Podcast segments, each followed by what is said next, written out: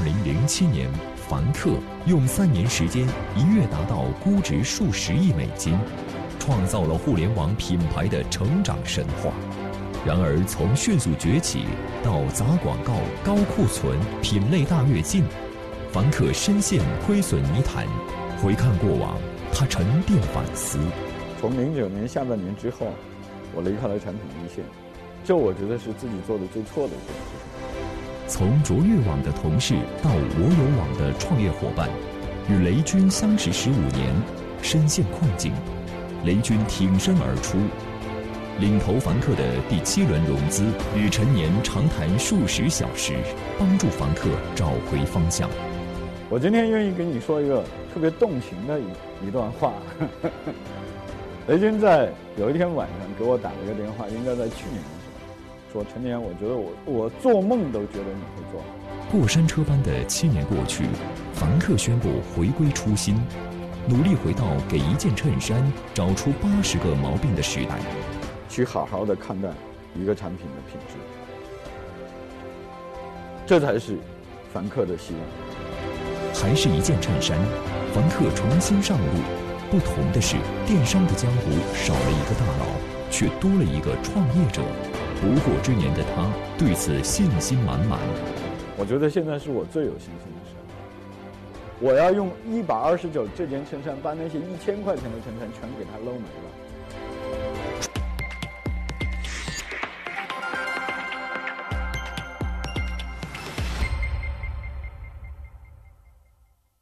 就这一年吧，那你你做了哪些事情？这一年呢，因为在从去年八月份开始讨论凡客的转变，凡客做了好几件很重要的事情，比如说搬家、裁人，那么最最重要的事情是把凡客几万个 SKU 减到了几百个 SKU。因为，因为这是最重要的一个行动，就是说，如果没有说我们在产品上的专注，没有专注的话，就不会有今天我们来谈一件白衬衫。那么，从十月份开始之后，我们为了说我们要寻找到极致的单品，我们要重建我们的供应链体系，我们要做的单品到底应该聚焦是什么？那么。我基本上从十月开始吧，从去年的十月开始，到八月底，到今年的八月底，呃，应该有三分之二的时间都不在北京，其中又有三分之二的时间就完全给了衬衫，这就是我这一年。所以你说提到这个心心态归零，就怎样才能做到心态归零？因为呢，你怎样让别人知道你呃你的心态归零呢？其实我们去年没有说是心态归零，我们要搬到从雍贵要搬到这个亦庄的时候，其实我们提出来的说是回归初心。呃，如果要是说回归初心的话，其实是一个很艰难的寻找之路，因为我从我从两千零九年左右就离开了凡客的产品一线。呃，零九一零，呃，尤其是一零一一二，呃，这几年呢，实际上都是通过看 PPT 来看凡客的产品，就是说很少去产品的一线去看产品的规划、设计、版型、整体的这些变化。那么，呃，开始还意识不到这是一个多么艰难的路程。实际上这一年下来呢，我觉得这一年下来才走完了回归初心的路。就是归零，呃，所谓归零呢，就是要把凡客，如果从今天来看的话，就是把凡客当做一个呃创新创业的公司，重新创业的公司来对待。你比如说，凡客历史上最最最人最多的时候有一万三千人，那么今天凡客只有呃五百多人，那这肯定就是一个。非常非常大的变化了，因为大家在这点上都会非常惊讶，说从一个一万三千人到五六百人的公司，呃，我觉得这些行动或者说目前目前凡客呈现出来的这个状态，实际上是一个归零的状态，因为呃，真的凡客今天是希望从一件衬衫开始，再做好一件衬衫，未来能不能再做好一条裤子，一条休闲裤，一条牛仔裤，一双帆布鞋，一一件今天他们新我看中海新他们新发布了一个新的产品，叫做空气层外套。那么这都是一件一件的来看待，呃，归零不是说让你看出来归零，我觉得归零是你做了什么，这才是这才是真正的心态上的转变。两个比较重要的事情，一个就是裁员，另外就是砍 SKU。当时裁员之前有多少人？现在是三百多人，加上去是五四五百人，嗯。当时有多少？当时有四千多人。当时有四千多人。你怎么一刀砍下去，把百百分之九十人砍掉的？这个呢，是因为我觉得首先，我们这是一个非常像一个剥洋葱的过程。我们开始的出发点就是说，不做这么多 SKU 了，我们就不需要那么多做产品的人了，我们就不需要那么多做营销的人了，我们也不需要库房那么多人了。所以开始大家是一个很朴实的出发点，是这样开始的。但是在这个过，二零一零年，韩寒、王珞丹相继出任形象代言人，凡客广告铺天盖地般出现在公众眼前，凡客体也由此受到热捧。此时的凡客正值顶峰，估值数十亿美金，一度成为当时最耀眼的商业明星。然而，砸广告带来的高额营销成本与库存、品类大跃进，让凡客最后深陷亏损泥潭。陈年坦言，这段时间做的最错的一件事情，就是离开了产品一线。当时为什么会有一个这么一个嗯变得过程？是因为以前的 SKU 太多，这个。这种这种模式维系维系不下去了，还是一个有别的什么触动？最大的一个刺激来自于我们看凡客的产品。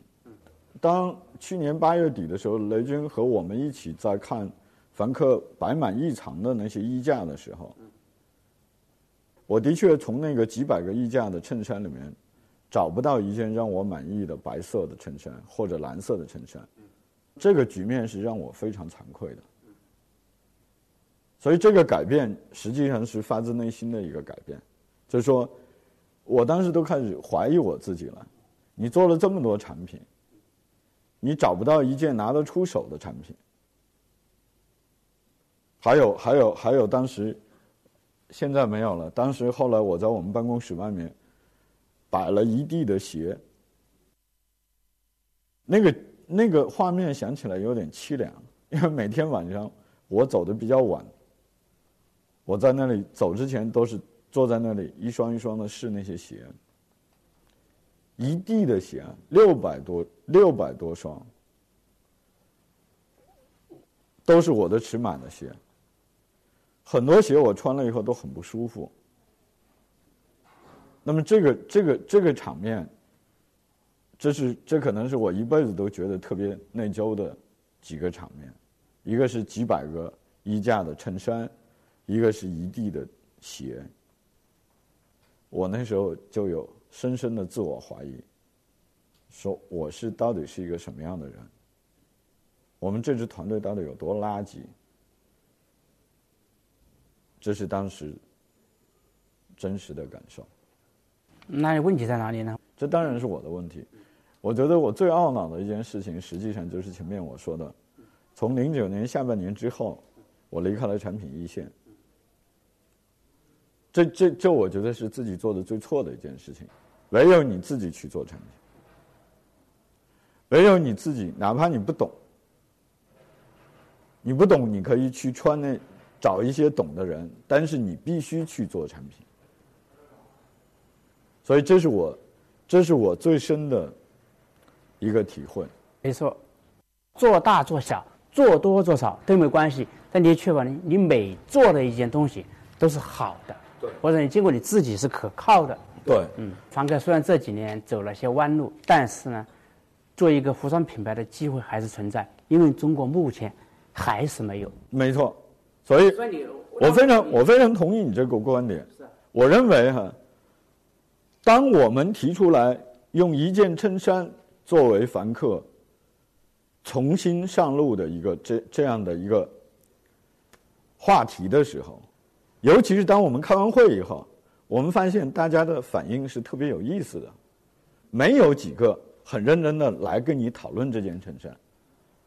我看到很多的反馈都是说：“哎，陈宁，怎么不谈时尚了？怎么不谈品牌了？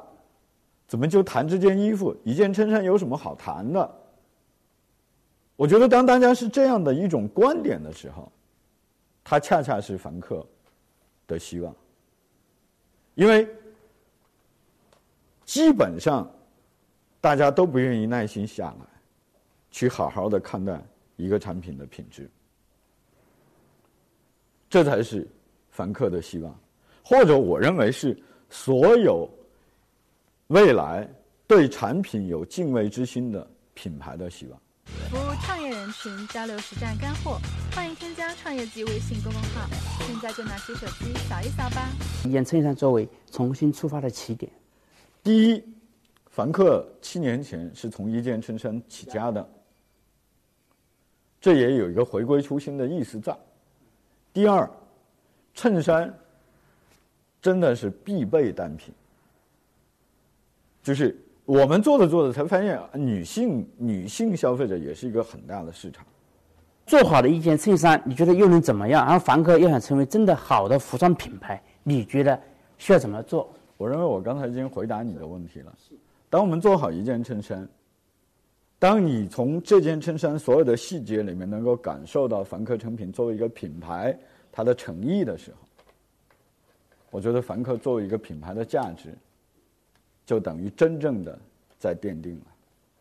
你告诉这个房，最初告诉房客团队的时候，我们要专注只做一件衬衫，那他们的反应是什么？我的办公室外面是摆了几百个衣架，但是我挑不出来一件让我满意的衬衫的时候，这才是残酷的现实。所以大家在面对这个问题上，只能哑口无言，只是默默的在消化。我知道这个消化的过程非常苦，因为它像药一样，像每天都在吃药。我的团队的人每一次跟我在对这个东西的时候，都是以泪洗面。就是今天发现一个细节没做好，比如说扣子没选对。你你知道你知道这个扣子是要进一百六十度的焗炉的。这个扣子要没选对的话，很容易就碎了，或者就化了。所以，当我们发现这个的时候，我们说我扣子是到底是怎么回事那团队的人立刻就哭了。或者你看，就是这个领子里面，它要加一个半衬。如果没有加这个半衬，我们打出来的效果是这样的，是它的效果。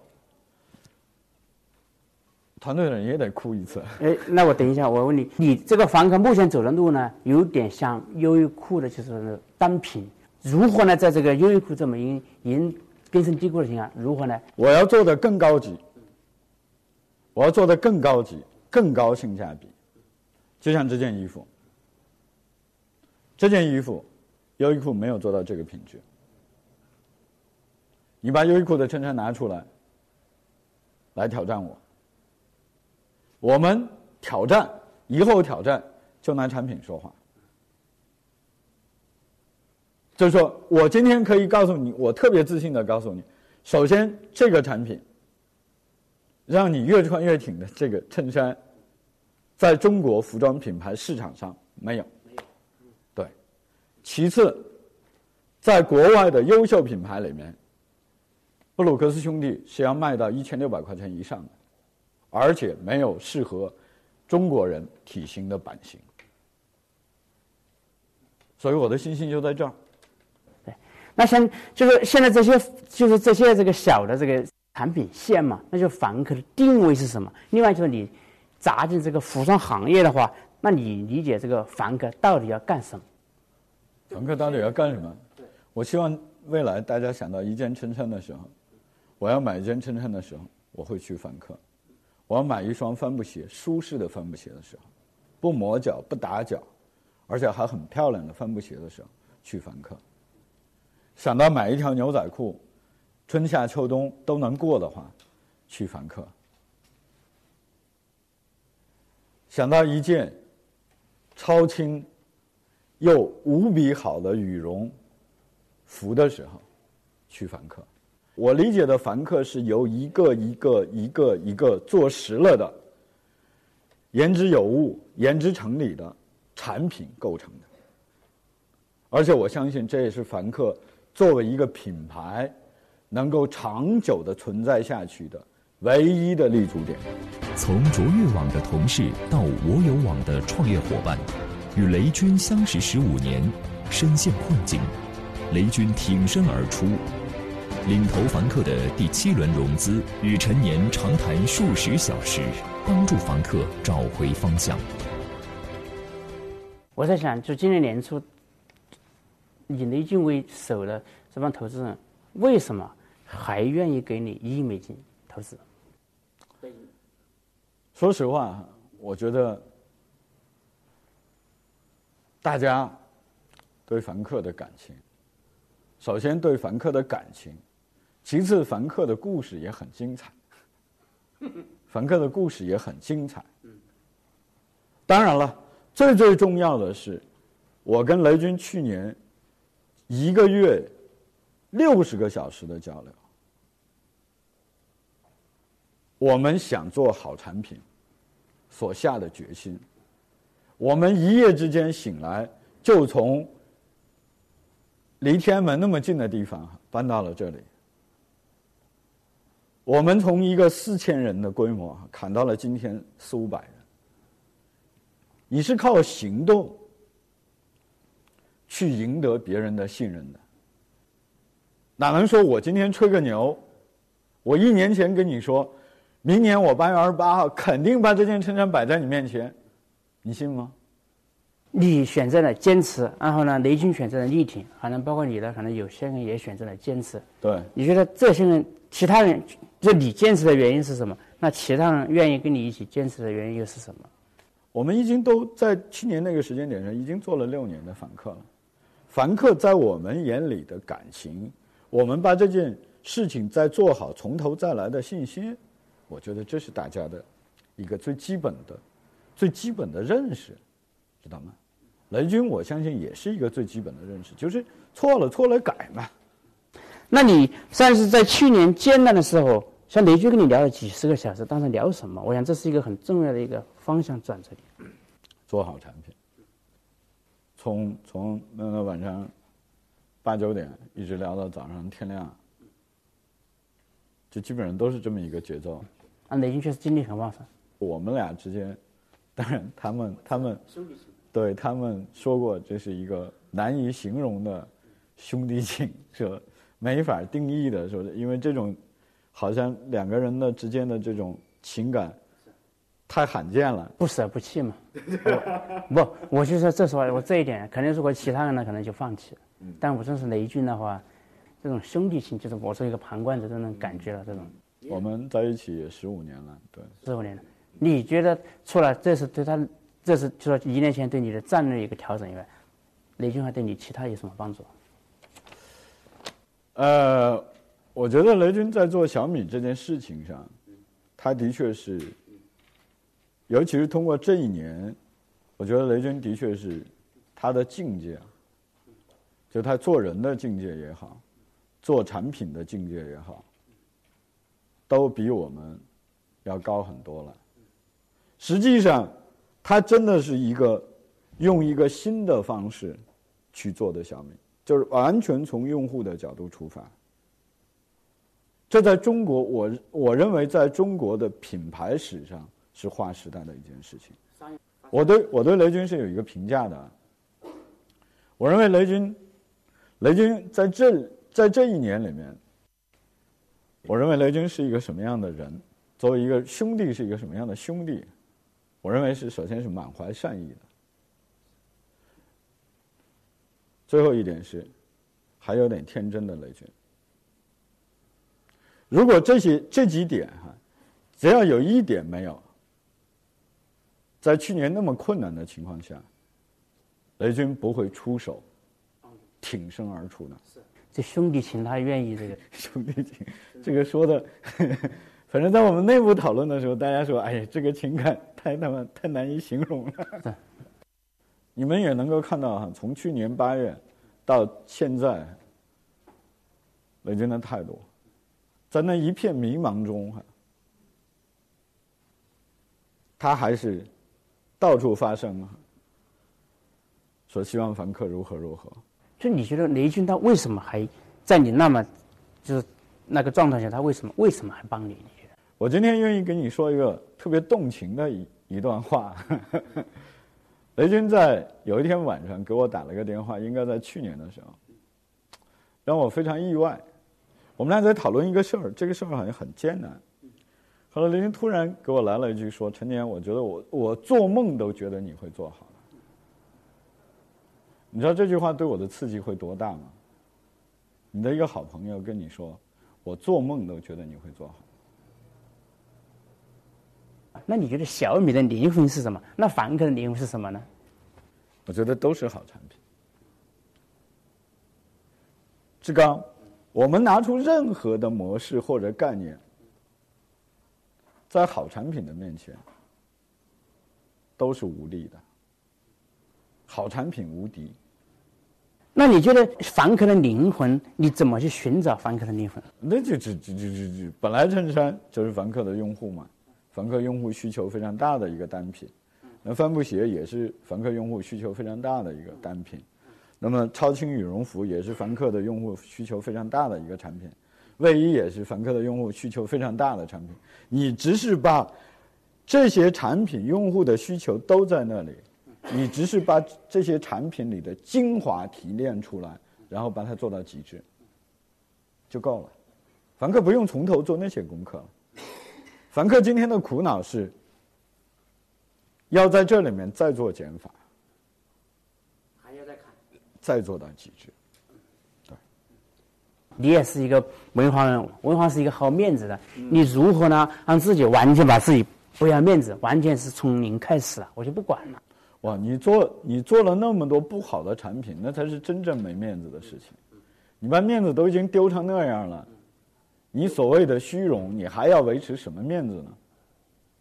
我前面已经跟你说了，当我看着那一地的鞋，看着那几百个衣架的衬衫的时候，我觉得自己太垃圾了。我靠，这是个什么人啊？我自己。想了多久？就觉得自己是是内心在骂自己啊，还是还是在哪里吼两下，还是怎么样的？还是默默的这个承受？我采取的方式是过了一年，我再会跟你讲这个。我的方式是不说话，自己消化。你这个如何来消化这个过程呢？嗯，这个工作。啊，工作，工作狂，工作，嗯，不停的工作，对，出差。啊，出差。啊，用工作和出差忘记忘掉这个。不爽。对，因为最重要的事情是，你做出的改变，你的行动，而不是你坐那儿想。你每天发现产品的喜悦，还有刚才我给你仅仅乐道于这些细节的变化，那个太有意思了。在过去这一年中，你又怎么发现这个所谓的这个一个个这个？通过这个快乐忘掉过去的痛苦嘛？工作，工作。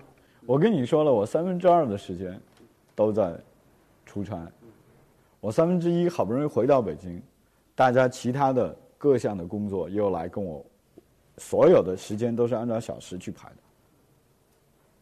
你看我我我开发布会前我就想剪头发，后来大家说，你要剪了头发一时整不出来，如果要剪错了，你这发布会没法。你这太差了。开完发布会以后，已经半个月了，我都没有时间去剪头发。就是我突然发现，这一年是我工作以来二十多年来最最最忙的一年。我从来没有像现在这样每天的时间是按小时排的。你对自己的这个战略决策以及。管理上的一些决策，你还有信心吗？嗯，当然有信心。我觉得现在是我最有信心的时候。其实这个信心是什么？又是因为这就是通过一件件产品做出来的。就是让产品恢复你的信心。呀，看发布会前中午那天，我起床，他们去给我化妆，我对他们说的一句话是什么？说我们今天为什么要开这个会？他们俩都哭了，说：“老板，你的意思是你不去了是吧？” 那是你自己的事情怎么说你不去呢？是吧？紧张，紧张，紧张。因为一年没有露面了，还是紧张。第一一年没有露面，我觉得这个事儿还倒没有那么紧张。最重要的是，一件衬衫大家能不能听下去？但最后的结果是发现，我发现，我真的是，我开始真的是想好了说，哎呀，一会儿人如果哗啦哗啦走，这可怎么办？我也想好了说。要一旦出现那个局面的话，我要快速的推进这个速度。但是结果是，我我吃饭晚上吃饭的时候最有意思啊。我们那些合作伙伴都是做了几十年衬衫的人，说：“哎呀，我们来之前啊想的是今天最多听十五分钟，给陈年一个面子。我因为毕竟还要合作嘛。然后十五分钟之后出去喝茶抽烟。”会朋友，然后晚上再来陪陈年吃顿饭。我觉得他们说出了非常真实的想法，但是结果是，大家，因为我后来越来越放松，是因为现场的气氛越来越好。我没有看到人走，我中间慌了一下，因为有一个人站起来，过了一会儿他又回来了。嗯，我还挺挺满意的，是真的。大家用了一个小时的时间听我在讲一件衬衫，